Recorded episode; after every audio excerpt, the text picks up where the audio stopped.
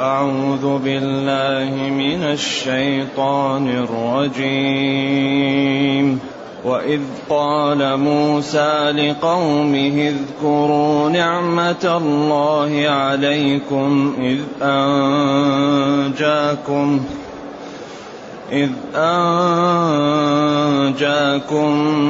من آل فرعون يسومونكم يسومونكم سوء العذاب ويذبحون أبناءكم ويذبحون أبناءكم ويستحيون نساءكم ويستحيون نساءكم وفي ذلكم بلاء من ربكم وفي ذلكم بلاء من ربكم عظيم وإذ تأذن ربكم لئن شكرتم لأزيدنكم ولئن كفرتم إن عذابي لشديد وقال موسى إن تكفروا أنتم ومن في الأرض جميعا. إن تكفروا أنتم ومن في الأرض جميعا فإن الله لغني فإن الله لغني حميد. ألم يأتكم نبأ الذين من قبلكم قوم نوح وعاد وثمود والذين من بعدهم لا يعلمهم إلا الله جاءتهم رسلهم بالبينات فردوا أيديهم في أفواههم فردوا أيديهم في أفواههم وقالوا وقالوا إنا كفرنا بما أرسلتم. وقالوا إنا كفرنا بما أرسلتم به وإنا لفي شك وإنا لفي شك مما تدعوننا إليه مريب. قالت رسلهم أفي الله شك؟ فاطر السماوات والأرض يدعوكم ليغفر لكم. يدعوكم ليغفر لكم من ذنوبكم ويؤخركم ويؤخركم إلى أجل مسمى. قالوا إن أنتم إلا بشر مثلنا. تريدون أن تصدونا عما كان يعبد آباؤنا عما كان يعبد آباؤنا فأتونا بسلطان مبين. الحمد لله الذي أنزل إلينا أشمل الكتاب وأرسل إلينا أفضل الرسل وجعلنا خير أمة أخرجت للناس. فله الحمد وله الشكر على هذه النعم العظيمة والآلاء الجسيمة. والصلاة والسلام على خير خلق الله وعلى آله وأصحابه ومن اهتدى بهداه. أما بعد فإن الله تعالى يبين لنبيه أن ما جاء به لقومه جاء به موسى لقومه. وأن ما حصل من قومه حصل من قوم موسى.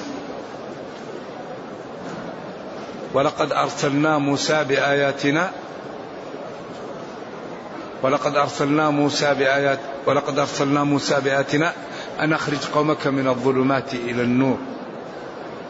وذكرهم بأيام الله. إن في ذلك لآيات لكل صبار شكور.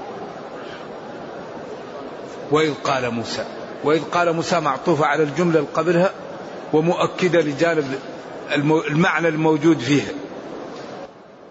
وإذ قال موسى لقومه وإذ قال موسى لقومه اذكروا نعمة الله عليكم. واذكر يا نبي وقت قول الله وقت قول موسى لقومه اشكروا نعمة الله عليكم. تأملوا ما أعطاكم الله إذ أنجاكم من آل فرعون. هذه النعم أكبرها نجاتكم من فرعون وتخليصكم من فرعون الذي كان يقتل ذكوركم خوفا من أن يكون فيهم رجلا له مكانة وله سلطة. ويستحيي نساءكم هنا الاستحياء يعني نقمة لأن إبقاء النساء من غير تقتيل هذه نعمة لكن كون إن الرجال يقتلون وتبقى النساء فهذا للخدمة وللإهانة. فهو أيضا إهانة وراء إهانة أخرى. أن تقتل الذكور وتترك النساء تمتهن. إذا اذكروها اذكر هذه النعمة ذكرى شكر وتدبر وتأمل ونفع. وقت إنجائه لكم من آل فرعون من فرعون وقومه. آل الرجل جماعته وأتباعه. يسومونكم سوء العذاب. سامه الشيء إذا إذا إذا أوقعه إليه ومن السوم. أيوة. يوقعون بكم أسوأ العذاب. بعدين قال هنا ويذبحون. وقال في الأعراف وهناك يذبحون. قال العلماء إذا قال يذبحون فهذا بدل. يسومونكم سوء العذاب يذبحون أبناءكم ويستحيون نساءكم هذا بدل من سوء العذاب. أما إذا عطف فهو جعل ويذبحون كأنه كلام جديد من عطف الخاص على العام وهذا أيضا تأكيد ولكن فيه جعل الجملة الأخرى لا علاقة لها بالجملة الأولى وكأنها مستأنفة. ففيه تأكيد للمعنى وتخصيب له وزيادة. إذا يسومونكم. سوء العذاب يوقعون بكم أسوأ العذاب ويذبحون أبناءكم. يعني الذكور. ويستبقون نساءكم. وهذا فرعون عياذا بالله عاث في بني إسرائيل وأوقع بهم. ولذلك الله أخبر أنه يسلط على بني إسرائيل من يسومهم سوء العذاب إلى قيام الساعة لما قاموا به من الكذب ومن الظلم ومن قتل الأنبياء ومن الافتراء ومن إفشاء الربا ومن إفشاء الأمراض ومن فعل الخبائث ومن جعل النواديل الرذيلة يعني هذا الذي أشاعت اليهود في الأرض من الإفساد لا يعلمه إلا الله. ذلك قال ربنا وإذ تأذن ربكم لا يبعثن عليهم إلى يوم القيامة من يسومهم سوء العذاب. وقال وإن عدتم عدنا. وقال وقطعناهم في الأرض. وقال لا يقاتلونكم جميعا إلا في قرى محصنة أو من وراء جدر. هذه معجزة الآن. وقال إلا بحبل من الله وحبل من الناس. إلا بمعاهدة يعني شرعها الله لهم أو باستعانة بغيرهم. ولتجدنهم أحرص الناس على حياة. إذا يسومونكم سوء العذاب ويذبحون أبناءكم ويستحيون يستبقون نساءكم وفي ذلكم بلاء من ربكم عظيم. ذلك محنة واختبار. يعني في داخله امتحان وفي داخله نعمة. فما كان يعمل بكم ابتلاء ومحنة. وما نجاكم الله به منحة. وابتلاء. هل تشكرون أو تكفرون؟ ولذلك وذكرهم بأيام الله فيما أسدى عليهم من النعم وفيما دفع عنهم من النقم الذي حصل عليهم سابقا وحصل على الأمم الأخرى. فأيام الله التحقيق فيها أنها تقال للوعد وللوعيد. أي ما حصل في التاريخ السابق من نعم لناس شكروها ومن نقم حصلت لناس لأنهم كفروا النعم. وفي ذلكم بلاء من ربكم اختبار وامتحان ونعم ونقم عظيمة لمن تأملها وتدبرها. ثم قال وإذ تأذن ربكم. تأذن يعني أذن وأخبر خبرا مؤكدا أعلم إعلاما مؤكدا مسموعا لئن شكرتم لأزيدنكم.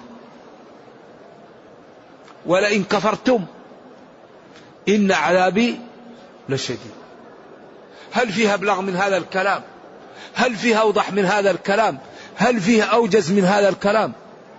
أخبر إخبارا مؤكدا معلنا لئن شكرتم لأزيدنكم.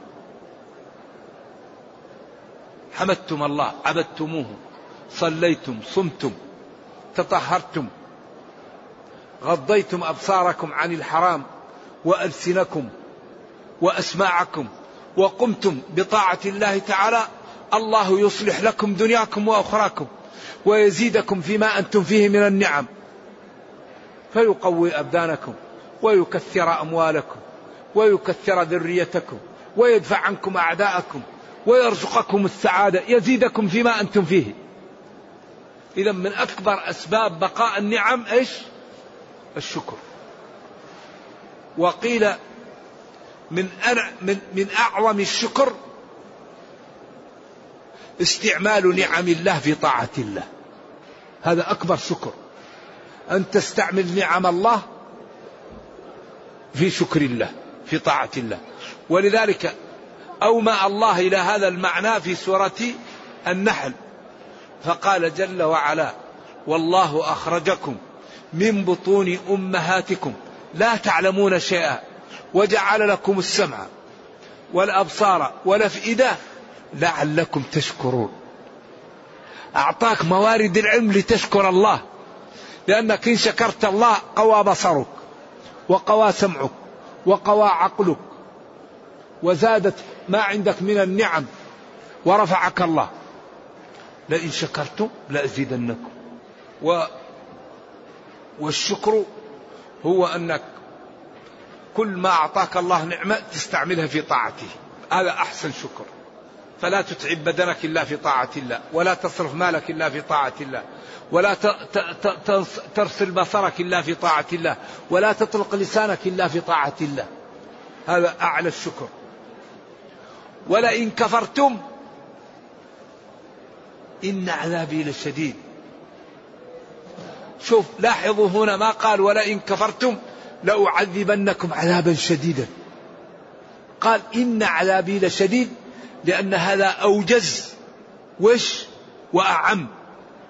قال لئن شكرتم لأزيدنكم. ما قال ولئن كفرتم لأعذبنكم عذابا شديدا. قال لا. قال إن عذابي لشديد ليشملهم ويشمل غيرهم لأن هذا أجمع وأكثر إيجاز. وهي مقابلة لهذا. لئن شكرتم لأعطيتكم ولئن كفرتم لمنعتكم وعاقبتكم. إذا لا عذر بعد هذا البيان.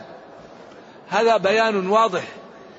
والكفران هو جحود النعم وعدم استعمالها في طاعة الله. فمن الكفران عدم الصلاة عدم الطهارة الوقوع في الغيبة عقوق الوالدين أذية الجيران التعامل بالربا الكذب احتقار المسلمين. كل هذا من كفران نعم الله. وأكبر شيء من الكفران هو الشرك. و والكفر عياذا بالله والإلحاد. ثم بين لهم ربهم على لسان نبيهم أن الشكر والكفر ضرره ونفعه عليهم. أما الله تعالى فهو الغني الغنى المطلق. لا ينفعه إيمان مؤمن ولا, ولا يضره كفر كافر. لأنه الغني الغنى المطلق أمره إذا أراد شيئا أن يقول له كن فيكون. لو كان الناس على أتقى رجل, رجل واحد ما زاد في ملكه. ولو كانوا على أفجر رجل ما نقص من ملكه. ما خلقكم ولا بعثكم إلا كنفس واحد إذا وقال موسى إن تكفروا. قال لهم إن تكفروا أيها الناس أنتم ومن في الأرض جميعا فإن الله لغني حميد. إذا إذا كفرتم أو آمنتم الضرر عليكم بالكفر والنفع عليكم بالإيمان. أما الله تعالى فلا يضره. إيمان مؤمن ولا كفر كافر. فالقضية عليكم والمصلحة لكم والضرر يأتيكم. قال موسى إن تكفروا أيها الناس أنتم. هذا تأكيد. ومن في الأرض جميعا تأكيد آخر. إذا كفر كل أهل الأرض جميع أنواع الناس فإن الله لغني أي حميد أي محمود من غيركم من الملائكة ومن خلقه الذي يخلق ومن احتياجكم إليه لأنكم تحمدونه شئتم أم أبيتم لأن كل من في الأرض يطيع الله شاء أم أبى. قال تعالى ولله يسجد من في السماوات والأرض. طوعا إيش؟ وكرها وإن من شيء إلا يسبح بحمده ولكن لا تفقهون تسبيحهم. لأن الإنسان من طبيعته عاجز عن أن يدفع عن نفسه أو أن يجلب لنفسه فهو بالقوة مضطر لعبادة الله وملجأ إلى الله لما فيه من النقص ولما فيه من الحاجة إلى الله. فإن الله لغني عن عبادتكم وعما عندكم محمود بجليل أوصافه وبكمال قدرته ولما اتصف به من العزة والعلم والقدرة. ثم خوف هؤلاء القوم الذين كانوا مع النبي صلى الله عليه وسلم من كفار قريش فقال لهم ألم يأتكم؟ ألم يجئكم نبأ خبر من سبقكم الذي له شأن؟ لأن النبأ لا يقال إلا للخبر الذي له شأن. نبأ الجيش نبأ الأمير. أما نبأ الحجام أو الجزار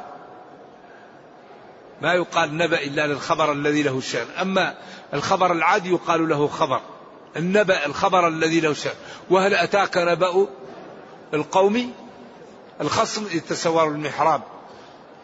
إني جئتك من سبأ بنبأ يقين. خبر له شأن. قال لهم ألم يأتكم يا كفار قريش؟ الخبر الذي له شأن وهو نبأ قوم نوح. نوح هو أول رسول أرسل بعد آدم. وجلس في قومه يدعوهم ألف سنة إلا خمسين عام. بعدين قال له قومه لن يؤمنوا. فدعا عليهم. فقال له اصنع الفلك. فبدأ يزرع الشجر وينشفه ويعمل. فصاروا يسخرون منه وقالوا بعد بعد أن كنت نبيا صرت إيش؟ نجارا. بعدين هلكوا. وعاد قوم ثمود وإلى عاد قوم هود وإلى عاد أخاهم هودا. جاءهم فكذبوا به وهلكوا. وثمود قوم صالح جاءهم وكانوا ينحتون من الجبال بيوتا فرهين فتحدوه وقالوا له لو أطلعت لنا ناقة من الصخرة آمنا بك. فدعا الله فخرجت الناقة فعقروها. نوع من من من الكفر والجهل. وأعوذ بالله طمس البصيرة عجيب. ناقة تخرج لكم من صخرة وتذهبون وتعقرونها. لذلك قال وآتينا ثمود الناقة مبصرة آية واضحة فظلموا بها. إذا ألم يأتكم نبأ الذين من قبلكم قوم نوح وعاد وثمود والذين من بعدهم؟ قوم شعيب وقوم الرس وقوم تبع وغيرهم. لا يعلمهم إيش؟ والذين من بعدهم لا يعلمهم إلا الله. قالوا كذب النسابون. لا يعلمهم إلا الله. هؤلاء لا يعلمهم إلا الله. ما حصل فيهم وقضاياهم لا يعلمها إلا الله. ورسلا قد قصصناهم عليك من قبل ورسلا لم نقصصهم عليك. طيب إذا هذا الرسل وهذا لا يعلمه إلا الله. جاءتهم رسلهم بالبينات. هؤلاء القوم جاءتهم رسلهم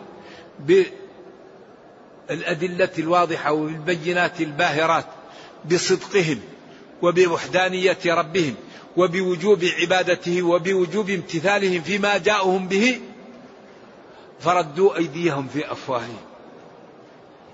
فيها أقوال كثيرة. سبعة أقوال أو ثمانية وبعضها في ضعف. وأحسن ما يقال فيها أنهم عضوا أناملهم من الغيظ أو وضعوا أيديهم على أفواههم إما إذا سخروا لا يروا أو لكي لا يتكلموا أو لما حصل عندهم من إيش؟ من, من, من, من الانزعاج. ففي العلماء قالوا هذا وأكثر ما يقال أن ردوا أيديهم عضوا أناملهم من الغيظ. وخير ما يفسر به القرآن القرآن وهذا اختيار كثير من المحققين. ردوا أيديهم أي عضوها غيظا عليهم في أفواههم وحنقا عليهم لما دعوهم. وكان بعض العلماء يقول ردوا أيديهم في أفواههم يعني ردها ساخرين منهم لما دعوهم. لكي لا يظهروا لهم سخريتهم بهم. ولم يأتي بيان من النبي صلى الله عليه وسلم وكل الكلام محتمل ولكن كونه عضل الأصابع هذا أقوى والله أعلم لأنه يشهد له قرآن وقالوا هؤلاء إنا كفرنا بما أرسلتم به. قالوا المرسل إليهم إنا نحن كفرنا جحدنا بما أرسلتم به إلينا وإنا لفي شك لفي يعني تكذيب وفي عدم تصديق يعني مريب لنا أمركم وأرابنا ذلك في شك واضح أو شك مريب كليل ألين ليل ألين شك مريب أي مريب هو الشك نفسه. وهذا الكلام يدل دلالة واضحة على أن نبينا مرسل من عند الله لأنه لا يقرأ ولا يكتب ويأتي بهذه الأدلة. ويدل على صدقه لأن هذا الكلام موجود في التوراة والإنجيل الغير محرفة وفيه تثبيت له هو. أنه إن حصل له بعض التكذيب وبعض آه، الأمور من قومه فلست بدعا في ذلك فالرسل قبلك وصل إليهم ذلك. وفيه إزراء باليهود وتكذيب لهم لأنهم يعلمون أن هذا لا يأتي به إلا نبي. ولا يمكن يعرفه إنسان لم يكن رسولا. لذلك هذه القصص فيها فوائد عجيبة وفيها أيضا دلالة على بلاغة هذا القرآن وعلى جماله وعلى صدقه حيث تأتي القصة بأساليب متنوعة وبأمور مختلفة ومع ذلك لا تتغير في القوة ولا في البلاغة ولا في الجمال ولا في صدق ما جاءت به. فهي دال هذا التنويع على إعجاز القرآن وعلى جماله وحسنه. وإنا أي نحن لفي شك ريب مما تدعونا إليه. ذلك الشك داع أو موقع في الريب وفي الربا وهي نفسها الشك. وإنا لفي شك مما تدعوننا إليه مريب. أي تدعوننا أنت فيه مريب. أي واقع في الريب وحاصل في, في, في الشك. قالت لهم رسلهم قالت رسلهم. أفي الله شك؟ كيف يكون في الله شك؟ وهو موجد السماوات والأرض على غير مثال سابق. فاطر السماوات والأرض. بأي طريقة يكون في الله الشك وهو الذي أوجد السماوات والأرض. قال والسماء بنيناها بأيد أي قوة. وإنا لموسعون قادرون. وقال الذي ما ترى في خلق السماوات فارجع البصر. كرتين. ينقلب إليك البصر خاسئا وهو حسير. أوليس الذي خلق السماوات والأرض بقادر؟ على أن يخلق مثلهم؟ كيف يكون في الله شك وهو فاطر السماوات والأرض؟ والفاطر هو الذي يوجد على غير مثال سابق. وقد سبق أن قلنا أن الذي يستحق العبادة هو من يخلق. الذي لا يخلق لا يستحق العبادة. وأن العالم لا يستطيع أن يخلق ذبابة. وأن الله هو الذي أوجد الكون. وقال اعبدوا ربكم إيش الذي خلقكم وقال أفمن يخلق كمن لا يخلق وقال يخلقكم في بطون أمهاتكم خلقا من بعد خلق في ظلمات ثلاث ذلكم الله ربكم له الملك لا إله إلا هو فأنا تصرفون أين تذهب العقول عن هذه الأدلة الواضحة وعن هذه الحجج القوية.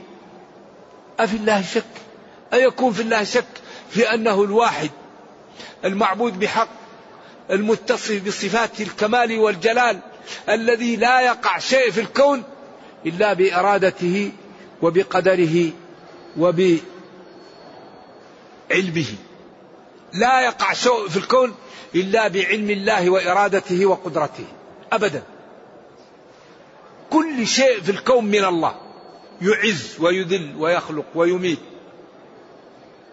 وهو الذي وحده يستحق العبادة. لا يعبد إلا الله. لا تجوز العبادة إلا لله. وهو الذي يتصف بصفات الكمال والجلال.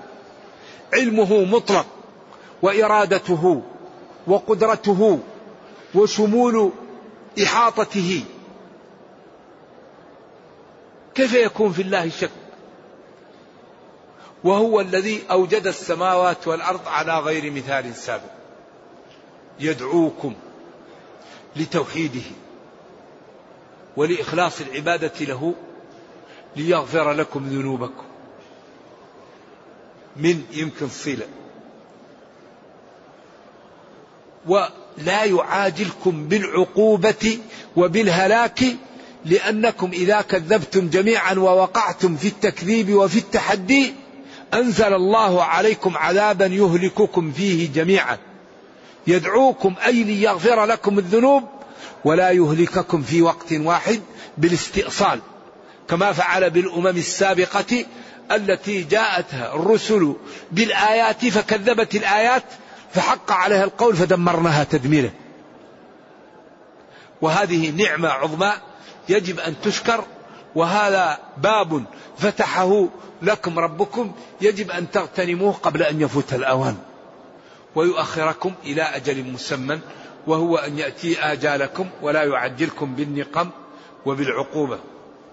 قالوا قالت الرسل قالت يعني الأمم لرسلهم إن أنتم إلا ما أنتم إلا بشر مثلنا. إذا قالت الأمم لرسلهم ما أنتم إلا بشر مثلنا. ما في واحد يعني عنده أربعة أعين ولا أربعة يدين ولا رأسين ولا فمين وشكلكم شكلنا وأنتم مثلنا. إذا بأي حق تريدون وأنتم مثلنا أن تصدونا عما كان يعبد آباؤنا. أنتم ناس مثلنا. بشر مخلوقون شكلكم شكلنا وكلامكم كلامنا وهيئتكم هيئتنا. فأتونا بسلطان مبين بأدلة وحجج واضحة بها نقبل منكم ما جئتمونا به. وجاء القرآن رد عليهم بالقول بالموجب وهو أسلوب من أساليب آداب البحث والمناظرة إن شاء الله نكمله في الدرس القادم إن شاء الله. نرجو الله جل وعلا أن يرينا الحق حقا ويرزقنا اتباعه وأن يرينا الباطل باطلا ويرزقنا اجتنابه وأن لا يجعل الأمر ملتبسا علينا فنضل.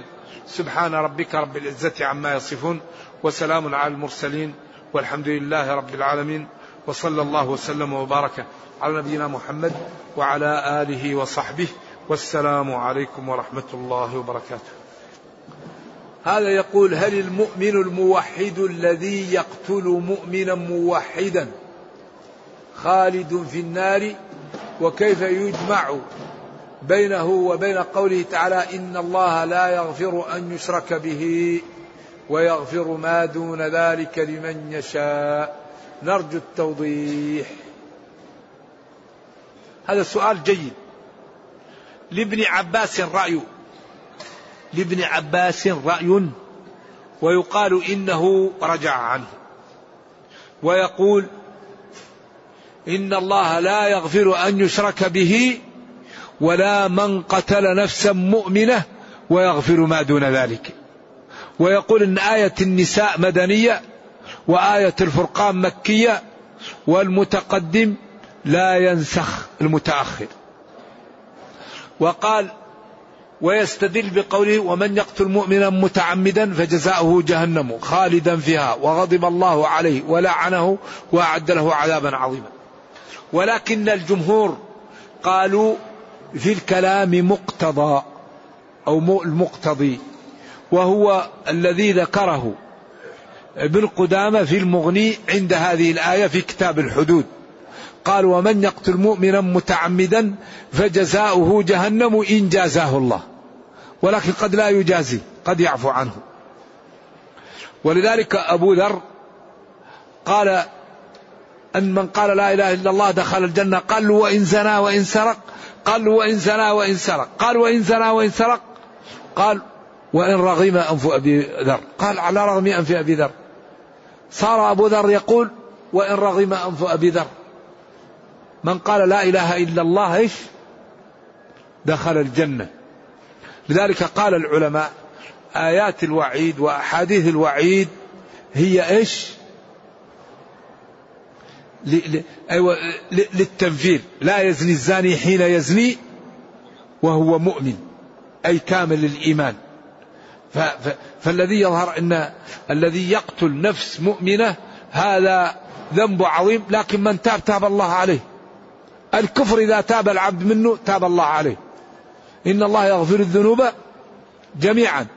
ولذلك كل إنسان مات على لا إله إلا الله مآله إلى الجنة. كل من, من, من مات على لا إله إلا الله يدخل الجنة. لكن إذا كان واحد عنده ذنوب كثيرة قد يحمس شوية نرجو الله السلامة والعافية حتى يطهر. نرجو الله أن لا يجعلنا من أولئك وأن يتوب علينا. إذا هذا يقول جاء في قوله تعالى رب المشرق والمغرب وقال رب المشرقين والمغربين وقال رب المشارق والمغارب. هذا أول المشرق والمغرب نظر في الآية إلى جهة المغرب. والمشرقين والمغربين نظر إلى الصيف مثلا والشتاء. ورب المشارق والمغارب نظر إلى كل يوم. كل يوم تشرق في محل ومشرق محل يختلف. حتى تنتهي الأيام. وهذا تنويع الأسلوب لجمال القرآن ولبلاغته ولتطرية السامع. القرآن أحيانا يأتي بالخطاب بالغيبة بالجمع بالإفراد لأنه بليغ وجميل. فإذا كان الأسلوب يتلون يكون السامع دائما يشده فإذا كان على طريق واحدة يمل منه السامع. ولذلك هو معجز القرآن وجميل. يقول في بعض ثمرات نتائج الاستغفار كإنزال الغيث وحصول المال والولد. والسؤال هل يدخل في ثمرات الاستغفار تيسير الله عز وجل لأسباب المسؤولية والموجبة للحصول النعم المذكورة؟ نعم. أكبر أسباب النعم طاعة الله. من أكبر أسباب النعم طاعة الله. العبد إذا أطاع الله أعطاه. الصلاة تغني. الاستغفار يأتي. استغفروا ربكم. إنه كان غفارا. يرسل السماء. وأمر أهلك بالصلاة واصطبر عليها. لا نسألك رزقا نحن نرزقك. إن الحبارى والجعل يتضرران في الصحراء من ظلم ابن آدم. ولولا البهائم لم يرزقوا. ظهر الفساد في البر والبحر بما كسبت أيدي الناس. كل مشكلة سببها معصية وكل نعمة سببها طاعة. تفضل من الله والطاعة. يقول هل كان المصحف في عهد النبي صلى الله عليه وسلم بشكله الحالي؟ أي أجزاء وسور مرتبة على هذا النحو؟ ثانيا ما المقصود بالرسم العثماني؟ أهو رسم سيدنا عثمان بن عفان أم هو الخطاط عثمان طه؟ دمشقي لا ليس عثمان طه. وإنما هو عثمان بن عفان رضي الله عنه الرسم الإمام وللمصحف ثلاثة جماعات. وهذا هنا فيه أشياء خطيرة جدا ينبغي أن ينبه عليها. أول شيء أن القرآن محفوظ. إنا نحن نزلنا الذكر وإنا له لحافظون. لا يمكن يزاد في القرآن حرف ولا ينقص حرف. ثاني شيء القرآن كان مكتوب في زمن النبي صلى الله عليه وسلم في اللخاف وفي الجلود وفي الرقاع وفي الأكتاف ومجموع عند الناس. هذا كان عندهم. فلما توفي النبي صلى الله عليه وسلم واستحر القتل في القراء قال عمر لأبي بكر ماذا نجمع القرآن. قال كيف نجمع شيء ما, ما, ما فعل نعمل شيء ما عمله الرسول صلى الله عليه وسلم. قال هو خير. ولا زال به حتى شرح صدره جاء لزيد. قال كيف نفعل شيء ما فعله الرسول؟ قالوا هو خير. ثم تجمعوا الناس وجمعوه وجعلوه إيش؟ في محل واحد. وكان عند أبي بكر. ثم كان عند عمر. فلما توفي عمر كان عند حفصة. فكان حذيفة بن اليماني في أذربيجان في جهاد فوجد الناس يختلفون هذه قراءتي وهذه قراءتك. فقال لعثمان أدرك الأمة لا تختلف كما اختلفت اليهود والنصارى. فجاء عثمان وانتخب بعض الصحابة الذين يحفظون القرآن وأخذوا هذا الكتاب وجمعوه ونسخوا منه نسخا وأرسلوها للأمصار وحذفوا من المصحف ما كان فيه من قراءات الشاذة ومن الآيات التي نسخت. وجردوه على القراءة الأخيرة ثم أرسلوا به إلى الأمصار للكوفة وللبصرة وللشام وللمدينة ولمكة. ثم أرسلوه إلى الأمصار هذه كل مصر أرسلوا له هذا. وجعلوا في كل مصحف يعني عددوا المصاحف حتى يكون كل مصحف في قراءة. ما هي في الثانية؟ وإذا كانت القراءة فيها روايتان تتحملها الرسم جعلوا الرسم يتحمل للقراءتين. إلا الكلمات الزائدة مثل هو الله ومن تحتها الأنهار ومثلا وسارعوا سارعوا فعددوا المصاحف حتى تكون هذه القراءة في هذا المصحف وهذه القراءة في هذا المصحف ثم الكلمات التي تقرأ بقراءتين كتبوها كتابة تصلح للقراءتين ولذلك تجد أنهم كتبوا جمالات صفر وجمالة صفر كتبوا التاء جعلوها غير مربوطة حتى تتحمل القراءة الأخرى جمالات. الآن القراءة السبعية جمالة لو لم تكن في قراءة أخرى جمالات لكانت تائش كالهاء. ولذلك تبينوا تثبتوا أسرى أسراء الألف فوق. مالك يوم الدين الألف فوق لأن في قراءة ملك يوم الدين. ولذلك وكان للرسم احتمالا يحوي. ولذلك ما قاله ابن جرير الطبري وبعض العلماء أن الذي بقي حرف واحد من الحروف السبعة وأن عثمان خرق بقية الحروف هذا مرجوح غير صحيح. الذي خرق عثمان وحرقه هو ما كان من القراءات الشاذة ومن الأمور المنسوخة التي ثلاثة أيام متتابعات فاقطعوا أيمانهم كقراءة ابن مسعود التي يجعلها على مصحفه أو ما كان منسوخا. أما ما توفي عنه النبي صلى الله عليه وسلم من القراءات وهو باقي والمصحف يحتمله من الحروف السبعة على الخلاف الموجود فيها. وهذا الذي حققه الإمام الداني في كتابه الأحرف السبعة وهو مطبوع ومن أراد أن يرجع له فليرجع له. هذه جماعات القرآن الثلاثة في زمن النبي صلى الله عليه وسلم ثم في آه، خلافة أبي بكر ثم في خلافة عثمان ثم بقي الإمام عند عثمان وهو رسم المصحف ولذلك القرآن معجز برسمه وبمعانيه وبكلامه وبكل ما في القرآن. ولذلك لا ينبغي أن يكتب المصحف إلا بالرسم العثماني كتابة القرآن بغير المصحف لا تنبغي بغير الرسم العثماني هذا لا ينبغي لأن هذا شيء تميز به القرآن فينبغي أن يتمثل يكتب برسمه لأن فيه كلمات زائدة وفيه حروف زائدة وفيه أمور تتحمل للقراءات فلا يكتب القرآن إلا برسم المصحف العثماني. والله أعلم. ما الفرق بين علم أصول الفقه وعلم التفسير وعلم أصول الحديث؟ هذه كلها فن ولكن تتداخل في بعض الأبواب. فعلم أصول الفقه هو معرفة الأدلة الإجمال الإجمالية. دلائل الإجمال وطرق الترجيح معرفة الأدلة الإجمالية وطرق الاستفادة منها وحال المستفيد هذا هو أصول الفقه. و و و وأصول التفسير قد بعض الأبواب يتداخل مع أصول الفقه وبعض الأمور تكون خاصة بالتفسير. ففي أصول الفقه من أحسن الكتب المكتوبة في أصول الفقه هو